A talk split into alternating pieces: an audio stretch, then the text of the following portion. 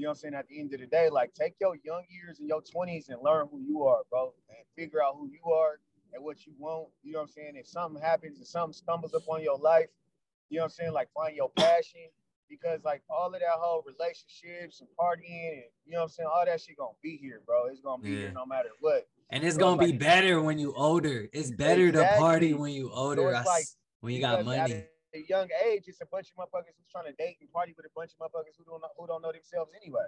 Uh-huh. You know what I'm saying? The, the type of woman that I thought I wanted when I was 21 ain't the type of woman I want at 32.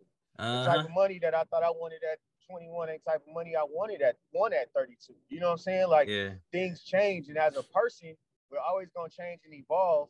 So it's like you might have, and I always love seeing them like successful high school sweetheart stories and all of that shit because nigga, I'm not who I was when I was that age, and whoever I was with at that age, like we wasn't, we didn't have the the the uh, knowledge to understand that we all growing at all times. If you're not growing, the only time you're not growing is when you're dead.